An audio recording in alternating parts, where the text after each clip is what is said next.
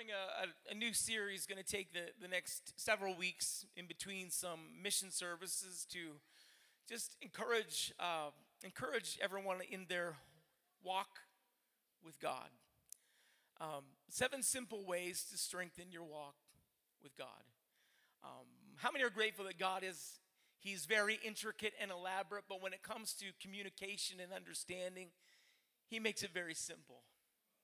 It's, it's a marvelous thing about Jesus that he could take the most elaborate texts and the most confusing questions, and he could break them down in a single parable and cause all of the scribes and Pharisees to be left scratching their heads.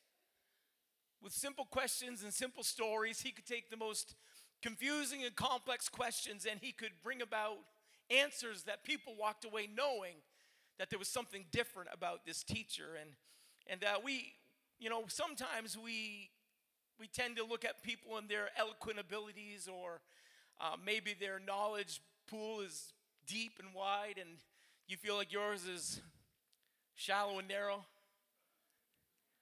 And sometimes we can tend to look at people like that and we think, you know, wouldn't it be nice just to be a little bit brighter? Anyone ever have that feeling? Anyone ever been in my been on my block? Anyone kind of been where I was living for a little while? Sometimes you say, well, I, I'm a little, but can you just be uh, glad tonight and celebrate tonight that God delights in bringing some of the most, some of the most incredible lessons to us in a simple fashion. God intends for us to understand and to know how to walk with Him. It's not confusing. God opens doors of opportunity, and, and there is, you can go as deep as you want to go, and you can still not find the bottom of God's intelligence. You can go as high as you want to go, and you'll never reach the height of God's ability and God's talents and God's giftings. You can, you can go that way, but if you just want to get through the door sometimes, God doesn't make it so elaborate that we can't get there. We don't have to have 52 weeks of lessons. I, I'm grateful that we can communicate with people about the power of baptism. If they've repented, then they can be baptized the same day, that same hour. I'm grateful that God makes entrance into salvation simple. I'm grateful for that tonight. I, I like Ryan Franklin's terminology and I like his Bible study. It's just salvation made simple. He's got a follow up to that. He said, The Bible made simple. And I can relate to that, and I'm grateful for that. And, and I have found that as we explore the simple things that God places before us, often we'll find a depth that we didn't realize was there. Not only do we find a depth in God, but you'll find a depth in yourself that you didn't even know was there because deep calls unto deep. There is something that resides on the inside of you. There is a discontentment with complacency that is on the inside of every individual. There is something on the inside of you that, that desires to know more about God than you've ever known before. Aren't you grateful for that? But when we begin to just start our journey, and sometimes we've got to go back to the bases, the basics, so that we can we can strengthen our walk with God. And I, I just want to take a few weeks and talk about seven different ways to strengthen your walk. And, and I want to um, lean in with this little story from the book Second Kings, chapter 5. Now, Naaman, captain of the hosts of the king of Syria, was a great man with his master, and honorable because by him the Lord had given deliverance unto Syria. He was also a mighty man in valor, but he was a leper. And so we have this man, a general of the army. Let's go back to Sunday school for a minute. Let's make it real simple, all right? General of the army important to his master, used by God, truly a great man. But Naaman, the captain, had leprosy.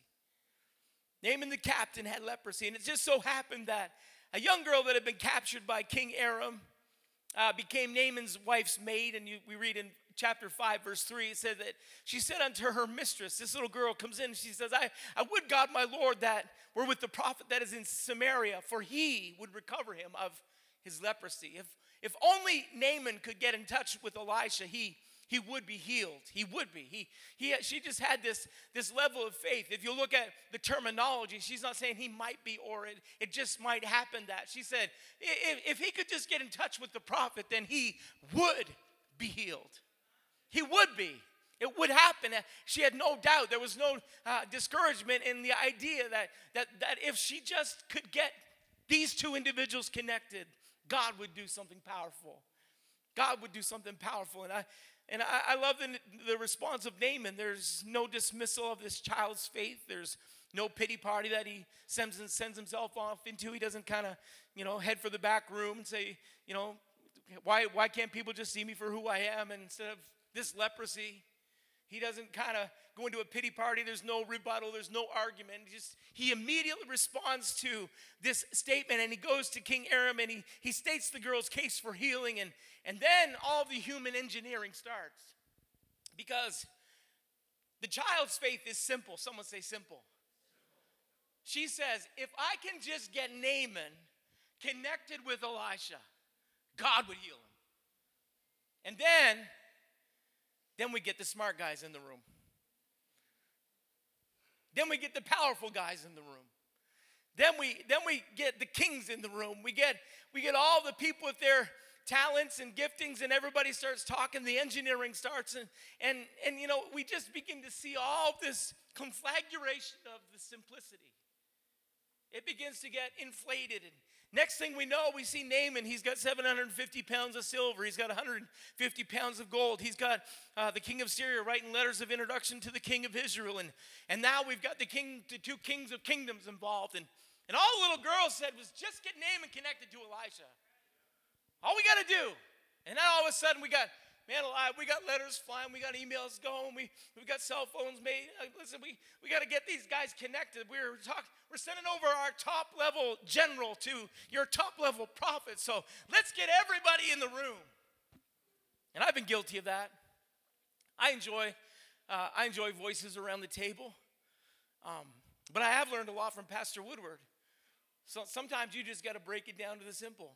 Let's just, Jack, we don't need 55 people to figure out how to sweep the parking lot. but think of what could happen if we get 55 people with a broom. We don't have 55 brooms. We just need the one guy. Okay. So we have all of this confusion that comes in because we've got to complicate it, don't we?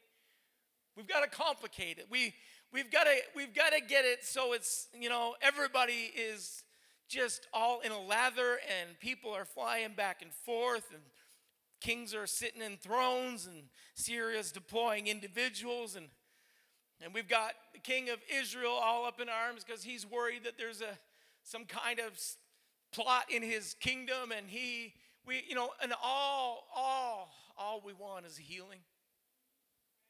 Simple simple. It's just all we want is, is to get this general with the prophet and something will happen. And so we read how humanity can confuse the simplicity. And so we see it happen. Naaman, he finally shows up. We get the kings of the kingdom settled down. And Naaman shows up. He's He's coming with his pomp and his splendor. He's got horses and chariots. And, and it says that he stands at the door of the house of Elisha. And in my mind, I can just see, you know, he doesn't even get off his horse. He's just, you know, it's just a cloud of dust.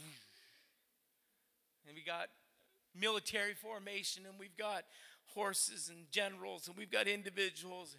And now we got Naaman at the front of the line. He's sitting there on his horse in front of the door of Elijah the prophet's household. And Elisha is more of the mindset of the little girl. He doesn't even come to the door. He sends his messenger, and Elisha sent a messenger unto him saying, um, unto him saying, Go and wash in Jordan seven times, and thy flesh shall come again to thee, and thou shalt be clean.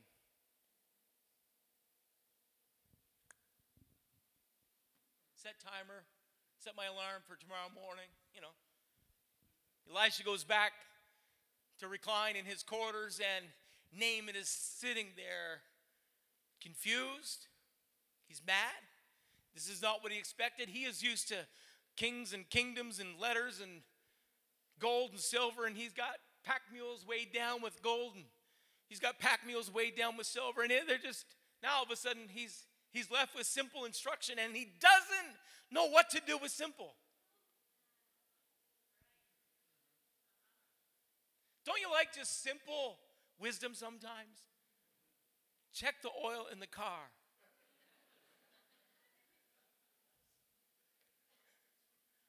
What? How do you do that? There's a dipstick. Dipstick? You knew that was coming. I heard it too. There's a dipstick. It's not rocket science. We don't need, you know, seven engineers to figure out if the line of oil in the vehicle is on the dipstick. We don't need all, you know, it's just keep it simple and and and Naaman. He doesn't know how to do simple. It seems too elementary. It's too simplistic. It's too easy. It's, and he just wants to remove himself from this whole opportunity. And you see, Naaman's got two diseases. He's got pride, and he's got leprosy. Naaman was wroth and he went away and said, Behold, I thought he will surely come out to me and stand and call on the name of the Lord as God and strike his hand over the place and recover the leper. And Abana and Pharpar, the rivers of Damascus, better than all the waters of Israel. Man not watching them and be clean, so he turned and he went away in a rage. And how often are the commandments of God available to us, but we want to reject them because they are so simple? God, where is the lightning and thunder? God, where is the prophet that shows it? You know, we chuckle sometimes because we've had powerful men of God here We've had men of God here that have read people's mail. We've had men of God here that literally have told people stuff that they need to do and how they need to act and what they need to straighten out. And we've had men of God here. And, and there was one, one guy here, he, he operates in the prophetic, and he came one time and, and he, he went down the whole line. I mean, he gave a word to Bishop, and he gave a word to Sister Woodward, and he gave a word to Kathy, and he gave a word to our whole staff. You know, everybody. He just went down the line, and, and here's little Jack. Right over Jack, just right by me. And I'm like, God, where's my word? Where's the lightning thunder? I said, Oh, no, no, I know what God's doing. I know I got this figured out. I, I need a word from God. How many just love a word from God? I love it when God reads my mail. I love it. I love it when it's stamped, signed, sealed, delivered, my name on the envelope. It's direct, without question mark. It's for me. I love it when God, and God can do that. But sometimes God just expects us to keep on walking. But I knew, I knew what God was doing. I knew. I knew because I had to take him to the airport at 4:30 in the morning. And I knew he was going to get me alone in the car. And God was going to give me a word. I drove him to the airport, and he was half asleep. Got there and I got his luggage out and took his, you know, I'm not giving up. I took his luggage right to the counter. As a matter of fact, I paid for the luggage. I'm going to stay with him as long. God, if you're going to take him up in the whirlwind of Air Canada, I'm going to be there when the mantle falls. I want a double portion anointing, and and off he went through security and there was nothing left behind, and I was left standing there saying, Wow. Not a word, not, not even a hint of a word from God. I know how Naaman felt that day. And I turned around and Kathy said, Well, did he give you a word from God? I was like, I didn't get nothing. I think he was drooling on the passenger seat. I, I got nothing. I got nothing. But was God talking? Absolutely. But in ways that I didn't expect. And here we are, you know, decade later, and God's still talking, and God's still moving, and God's still working. Sometimes it's not going to happen the way you expect it to happen. I'm not saying, don't get me wrong, I'm not saying that does not happen. I look for it. I, I, I'm, I have an ear for it. I, I want God to to speak that way in our church. I want the gifts of the Spirit to operate that way, but, but sometimes God just brings it down to simple walking with God. How, how desperate are you, Naaman? How, how bad do you want your healing? I'm amazed sometimes at the starts we have and how quickly we can come to a screeching halt. Paul saw it at the church in Galatia. He said, Ye did run well. Who did hinder you that you should not obey the truth? He said, You, you, you got off on the right foot. You got off to a great start, but what happened? What happened? You did run well. Who did hinder you that you should not obey the truth? Because sometimes we just get sidetracked and sidelined. Sometimes we just need to go back to simple walking with God.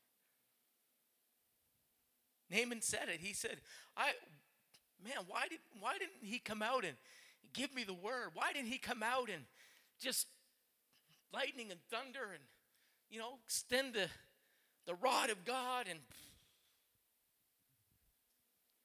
Naaman's put off by that welcome and he's put off by the simple request. Surely that can't be that simple. Surely this sickness in my body can't be healed with that simple instruction, can it? My healing, my future, my everything is on the line, and all he wants me to do is go dip seven times in Jordan. So Naaman, he's he's just he's just totally rattled. He's totally put off by this. But the scripture says his servants. But his servants come near and spake with him and said, My father, if the prophet had bid thee to do some great thing, wouldst thou not have done it? How much rather than when he saith unto thee, Wash and be clean? Why can't you just do that?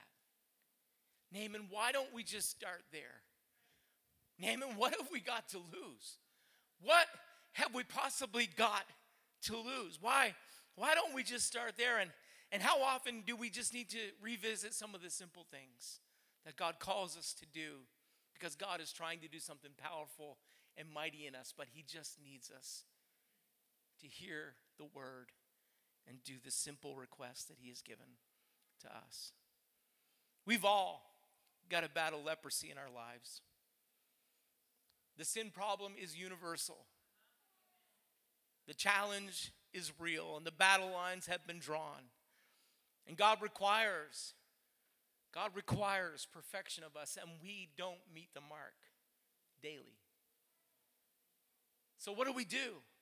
What do we do when we deal with leprosy? How, how do we learn how to walk? And I, I, I really believe that God is, is challenging us just in simple ways. And we're going to just unpack seven of them over the next couple of weeks. Simple ways that God is saying, here's how you can walk successfully with me. This is how simple walking with me can be. The simple actions that we can implement in our lives allow us to be clean. The experience of greatness is available, it's there for us, but God just requires us to respond to this simple request. It was seven times that the prophet asked him, he said, Go wash seven times in Jordan. And seven was symbolic in ancient and Eastern Israel, Israel, Israel culture and literature. It communicated a, a sense of fullness or completeness. The word is there intentionally, but that word seven if you looked at it in its language, in the original language, you would see that it has the same consonants as the words complete or full. And so, whenever we see seven in the Bible, and if you'll just notice with me for a moment tonight, that's the significance of seven. Let's just think back to creation, and God starts creation. We have seven days. And on the seventh day, God rests. So we see completeness, wholeness, perfection. God, God does this work in seven days, seven days and you'll begin to look through scripture for the examples god's god's request to israel when they came into the promised land march around jericho for seven times uh, elijah's servant goes looking for rain and the bible says that they pray and they go look seven times. There's something about seven in Scripture. And then, in relation to our conversation tonight, even if you were to look at what was required of the lepers, that they were sprinkled seven times. And so there is something to what the prophet has requested of Naaman. There's a significance there, there's a scriptural significance, and then there's a personal significance. That, that Naaman has to humble himself. Because he would have loved to have heard the challenge to take his army into battle, to fight the enemy and come out on the other side victorious. He, that would have been engaging for him, that would have been a challenge. He would have loved even to hear about something from his own nation, but to hear that he needed to go and wash. I mean, that's kind of humiliating in itself, isn't it? Go wash.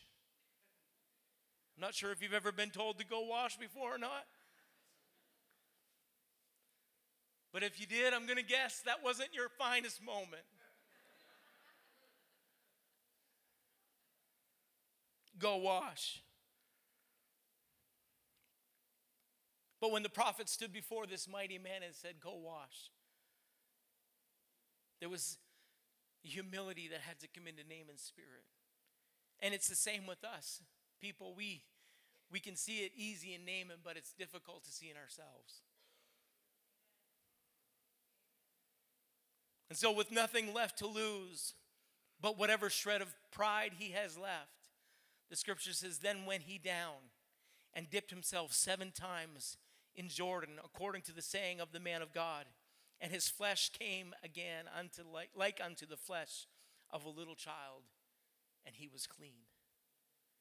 Elijah's word to Naaman was go wash. Go wash. Seven times, just seven ways to improve and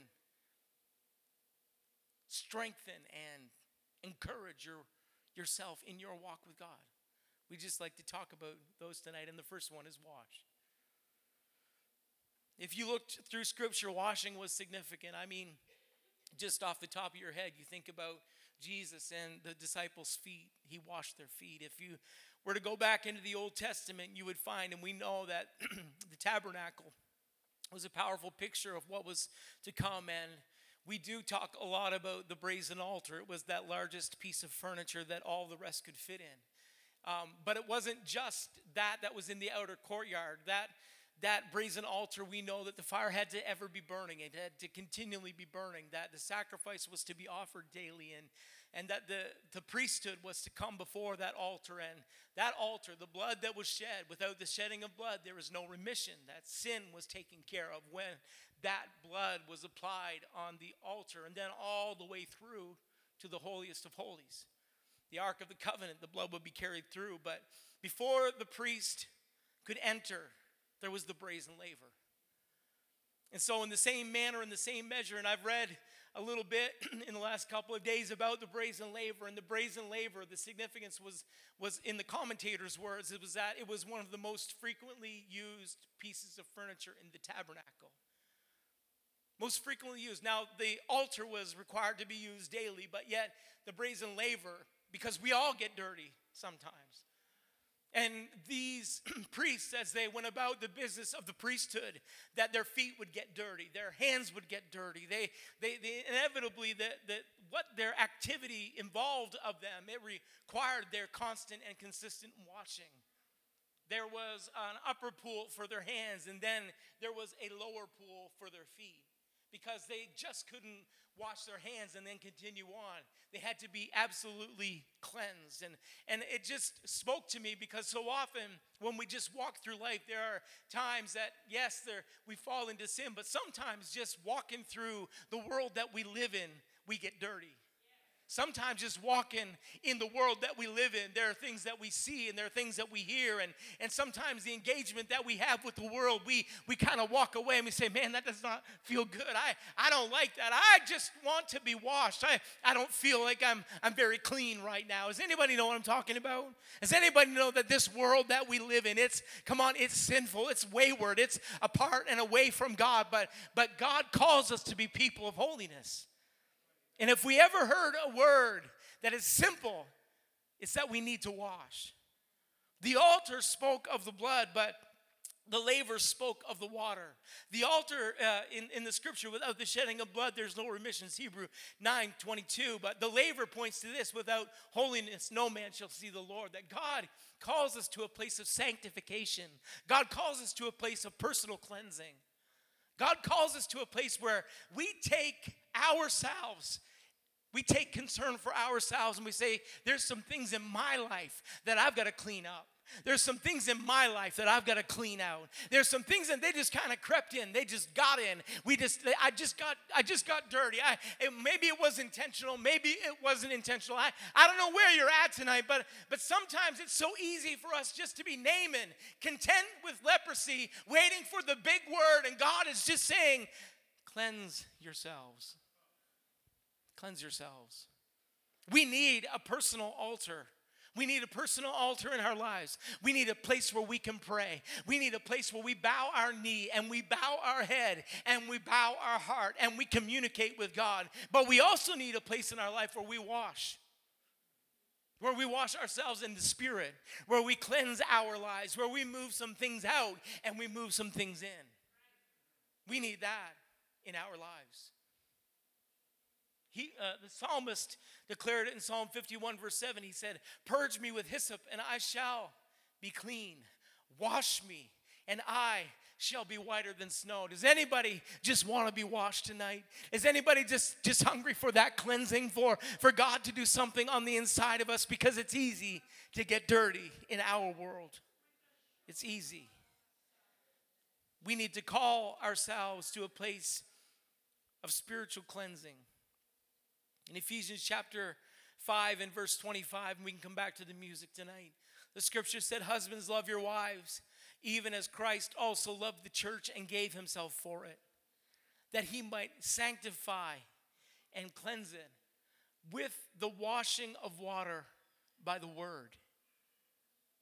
That he, because God has a purpose in all of this.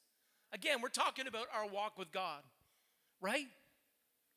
We're talking about this personal relationship that we have with God. We're talking about how we can do this better. Seven simple ways. The, the first way is simple wash.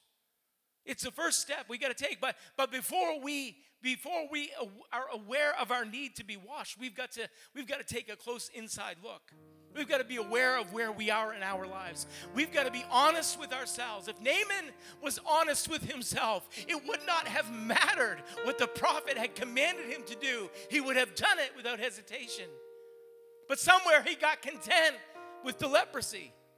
Somewhere he got content. He said, Well, I, am not going to do that. Somewhere maybe it was, wasn't a very big spot yet. Maybe it wasn't very bad. Maybe he wasn't under the law of the Levitical priesthood. Maybe he wasn't under Israel's rule. Maybe he just was trying to skip under the wire. But here's what I know he knew when he got to thinking about it, that had to be cleansed.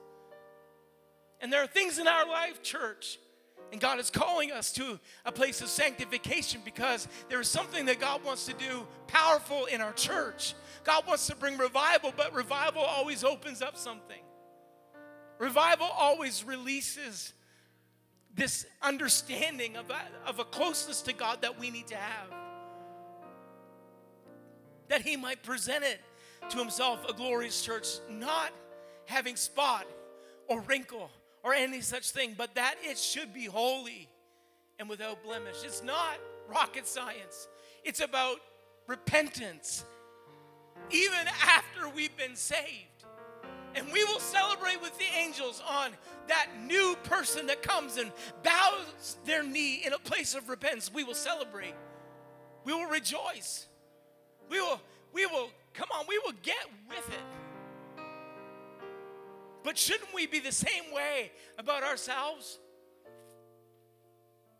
That we acknowledge the need that, God, there's just some things in my life. I've got to repent of them. I, I've got to turn away from some things. Somehow my attention got riveted, or my attention, I got distracted. I, I turned the wrong way. I went the wrong way.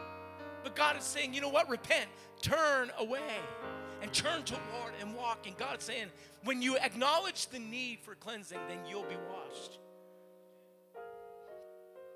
that he might present it to himself.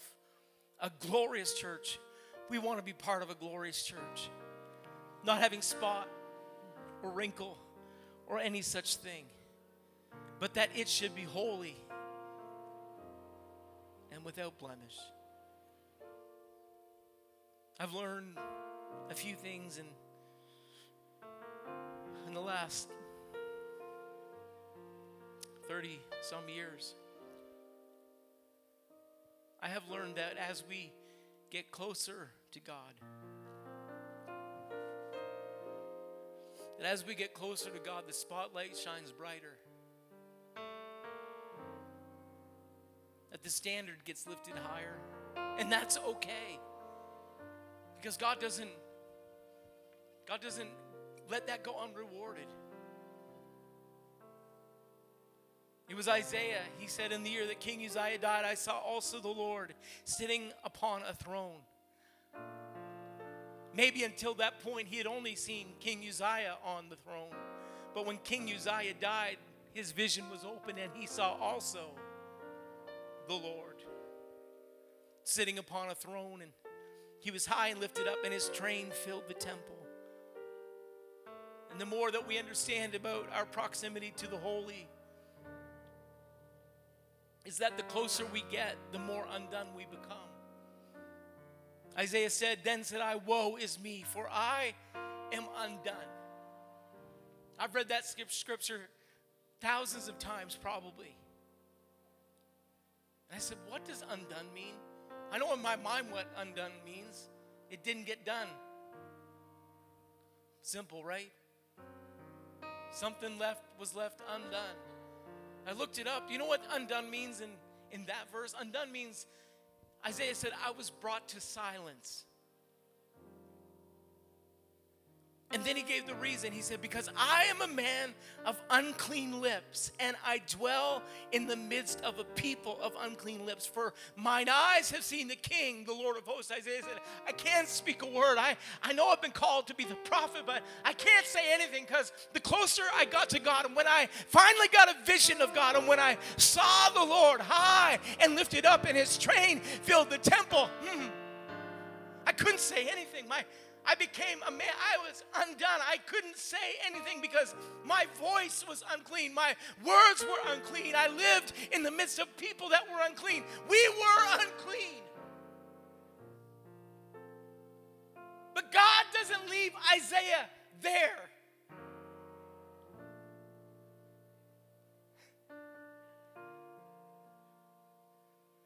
You see, God, when He sees that we see that we aren't clean, God says, let me, re- let me respond. Let me react. Let me solve this problem. Let me solve this sin issue. And the Bible says, then flew one of the seraphims unto me, having a live coal in his hand, which he had taken with the tongs from off the altar. And he laid it on my mouth and said, Lo, this hath touched thy lips, and thine iniquity is taken away, and thy sin is purged. And I just came with a simple word for someone tonight that if you came with sin in your life, God intends to purge it and God intends to cleanse it if you're willing to see it. If you're willing to see it, God, wash us. Because we live in the midst of a people with unclean lips. We are people with unclean lips. But God, if you'll cleanse it. God, if you'll lift a coal off the altar and you'll place it on our mouth. God, if you'll do the work, then we won't maintain our silence any longer. He was undone, but watch what happens. He said, I heard the voice of the Lord also saying, Whom shall I send and who will go for us? And then said I, You see, God's got a response to the sin question in your life and the sin problem. God wants to answer it, God wants to meet you right where you are. And Isaiah went from being a man that was undone to a man that said, Here am I, send me. That's what can happen with cleansing. Cleanse me, Lord. He went from being silenced to being sent. He went from being a man that was undone, a man that had been silenced, to a man that became someone that declared the word of God. We'll never change unless we see ourselves as unclean. We'll never see the people we dwell with changed until we see them as unclean. I, I'm not saying that we are critical or we have a bad spirit about it. I'm just saying that sometimes we've got to take a good inward look. We've got to, we've got, got to let the word speak to us. We've got to let conviction rest on us so that daily we can be clean. Go wash? Yeah, that was that was harsh. That was that was that was rude probably. But that was reality. The prophet needed to speak to that man of war and say, Naaman, you need to go wash. Simple? Mm-hmm. Necessary? Absolutely.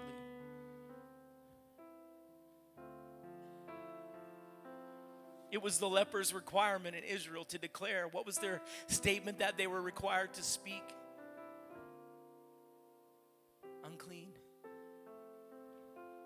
Unclean. Are you glad that God doesn't, every time that some thought crosses our mind that shouldn't be there, that we don't, oh, thank God. Unclean. Unclean. I just coveted unclean. I unclean. That was what was required for that leper in the Old Testament.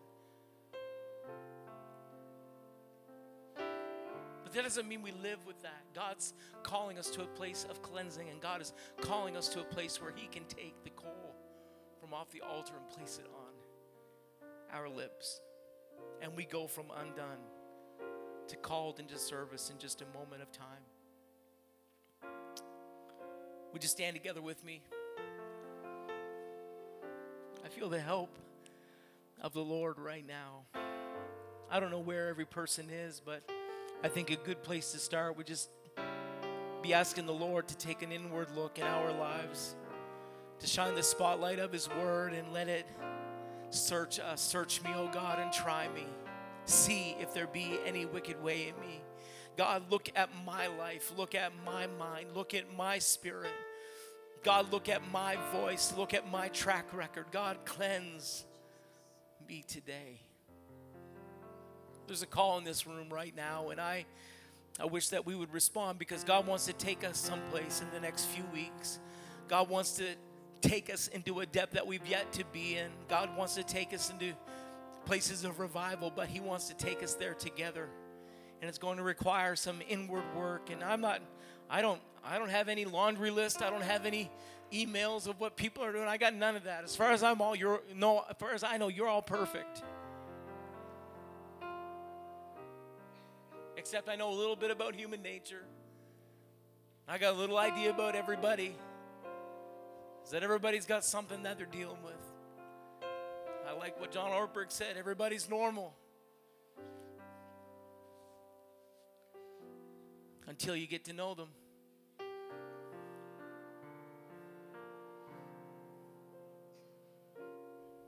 But I hear the echo of the prophet speaking to that general of the army of Syria to go wash. Could have started in many places tonight, but I think God just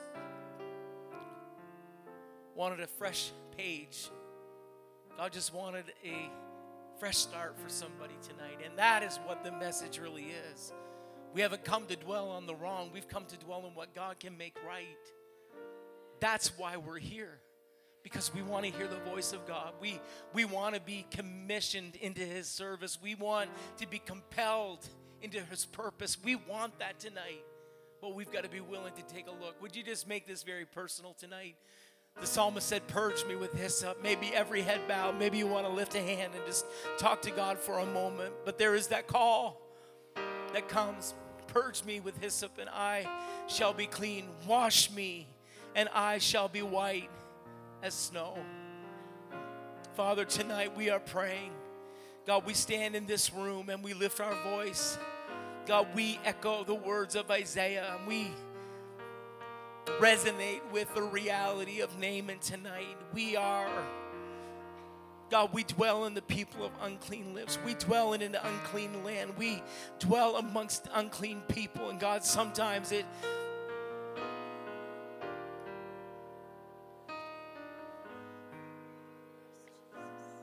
God, sometimes it impacts and sometimes it affects us and it distracts us and it delays what you're trying to do in our life and it distorts the reality of where we're living. I pray, Father, that you would allow us to see clearly things that maybe we've just become comfortable with, but you're calling. You're calling that to our remembrance right now. You're bringing it to the surface in our mind. You're challenging us.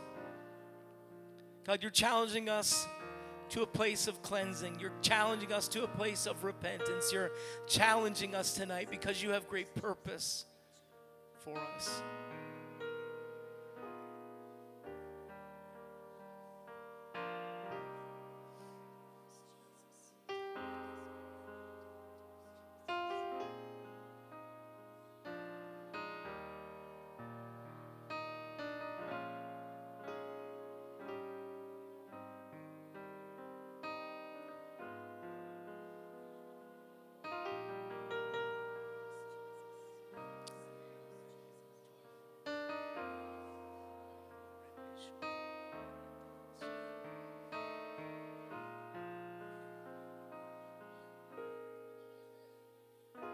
Just pray for a moment.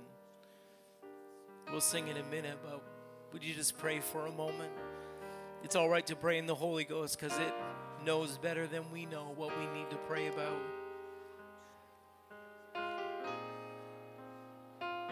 God, you know us better than we know ourselves, and you know where you're taking us. God, you're knowing what we need to leave behind to climb, to go higher, to go deeper. God, you know tonight. God, I pray, let your spirit, let your word work.